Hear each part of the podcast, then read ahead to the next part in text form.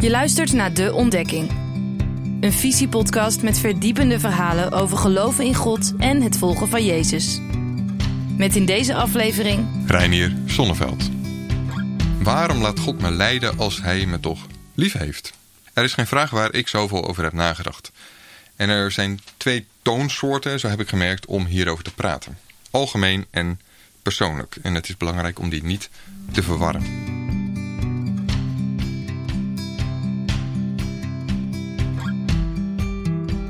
Het is de vraag die mij het meest gesteld wordt. Waarom gebeurt dit nou? Hoe kan God zoiets ooit toelaten? Ik merk dat ik eigenlijk elke keer anders reageer. Het is een vraag die zo diep gaat dat ik telkens weer iets nieuws ontdek en nooit een definitief antwoord vind. Daarom nu alleen een tussenstand. Vraag het me over een week en ik kom vast met iets anders, maar misschien hoort dat ook wel bij ervaringen die zo veelzijdig zijn en een God die eeuwig is. Een paar dingen vallen me wel op in al die gesprekken en mailwisselingen die ik hierover voer. Het belangrijkste is hoe dubbel we als Nederlandse christenen staan tegenover antwoorden. Aan de ene kant verlangen we ze juist als, als we waarom vragen. We willen begrijpen wat de reden achter onze ellende is. Tegelijk ergeren veel antwoorden ons. We vinden ze te rationeel. Ze lijken geen recht te doen aan ons verdriet. Een standaardreactie, bijna een cliché in christelijke kring, bij dit thema is dan ook... dat is een mysterie, dat moeten we bij God laten. Vaak zit hier een misverstand achter. We verwarren persoonlijke met algemene antwoorden. Als iemand aan je vraagt of je met hem of haar wilt trouwen... is het niet zo relevant om te reageren met zoiets als dat 40% van de Nederlanders vrijgezel is. Zo is het ook niet echt gepast om als iemand wanhoopt om zijn of haar, eh, omdat zijn of haar kindje ziek is... te reageren dat God alles laat meewerken ten goede of iets dergelijks. Bij een pastoraal probleem hoort niet een theologisch model. Dat zijn heel andere soorten taal. Toch doen die algemene antwoorden er soms wel degelijk toe. Onze vragen kunnen namelijk algemeen zijn. We kunnen worstelen met de grote kwestie waarom er überhaupt lijden is, zelfs al maken we zelf daarin op dat moment weinig mee.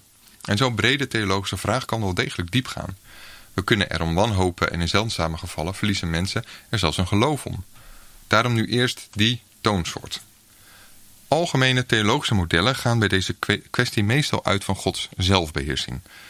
Dat woord gebruiken we zelden, het idee des meer. God wil dolgraag dat wij direct gelukkig en vervuld zijn, maar hij houdt zich in, omdat het uitstellen van behoeftebevrediging soms beter is. Dat is in elk geval wat wij mensen dagelijks doen en wat een groot deel van ons succes bepaalt. We weten dat het niet werkt om de chipzak in één keer leeg te vreten. We scheuren niet over de vluchtstrook langs de file. We schelden onze collega's niet uit als die weer eens met zijn vingers knakt. Honderden, misschien wel duizenden keer op een dag kennen we discipline. We beheersen onze eerste impulsen, we incasseren en we stellen uit. Om iets groters te bereiken. Het algemene theologische idee is dat als dit zo vanzelfsprekend is voor mensen, dit ook wel eens voor God kan gelden. In de Bijbel heet dit dan zijn geduld of langmoedigheid. Een voorbeeld hierbij is het roemspringen van de Amish, waarin je ons rondspringen nog terug hoort. In veel Amish-groepen is het gebruikelijk om, als jongeren volwassen worden, een periode de gelegenheid te geven buiten de gemeenschap rond te springen en te proeven hoe het daar is. In diverse tv-programma's kun je ze totaal los zien gaan. In de disco's in een naburige stad, inclusief kleffe zoenpartijen bij de achterdeur. Maar meestal komt er daarna een fase waarin ze hierin teleurgesteld raken en uiteindelijk terugkeren naar hun ouderlijke dorp. De Amish-ouders zijn in deze vergelijking als God. Ze moeten zich inhouden om hun kinderen niet bij het eerste incident meteen terug naar huis te sleuren. Zo moet God zich tot het uiterste beheersen hier niet meteen de nieuwe aarde te stichten en ons allemaal direct gelukkig te maken. Er is namelijk iets hogers, hoezeer hem dat ook pijn doet. Die Amish ouders weten dat hun kinderen alleen een echte keus kunnen maken als ze werkelijk beide opties hebben ervaren. En zo moet God onze zelfstandigheid respecteren en zijn koninkrijk niet opdringen.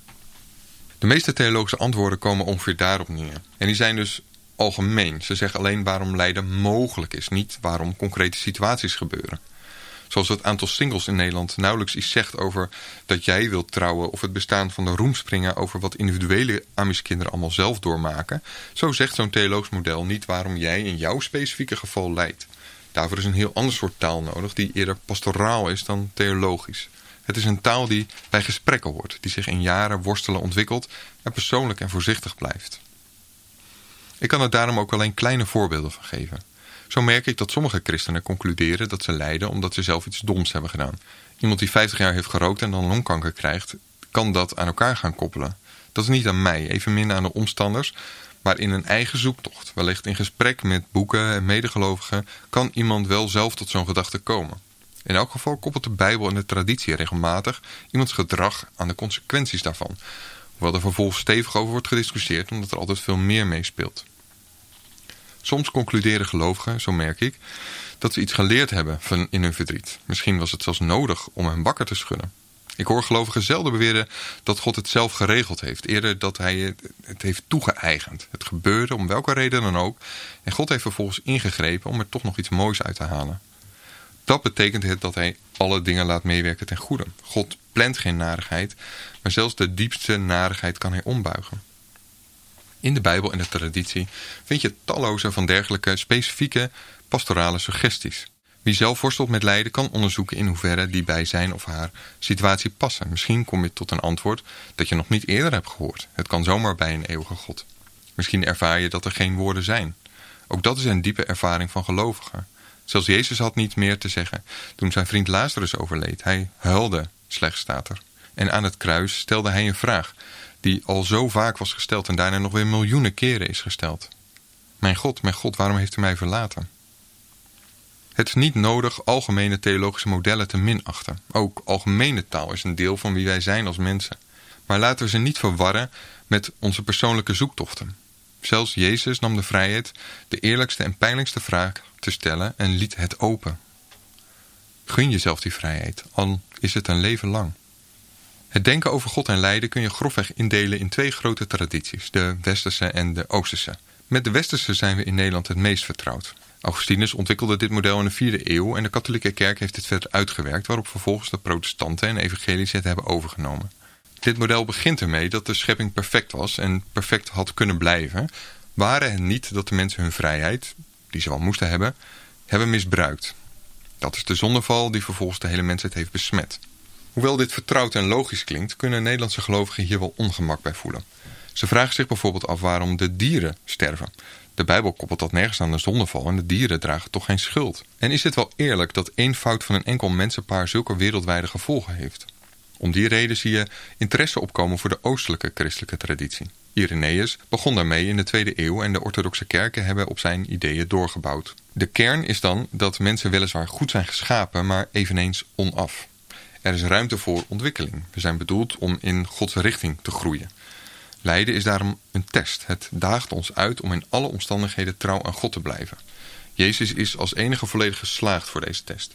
Uiteraard worden ook aan deze traditie vragen gesteld. Kun je bijvoorbeeld wel zeggen dat je van elke pijn kunt groeien? Is het soms niet gewoon te erg? Beide grote christelijke tradities, de westerse en oosterse, komen steeds vaker met elkaar in gesprek en zo scherpen we elkaar en leren we steeds iets bij. Dankjewel voor het luisteren naar deze Visiepodcast. Vond je het leuk? Geef ons dan even een beoordeling in je podcast-app. Tot volgende keer.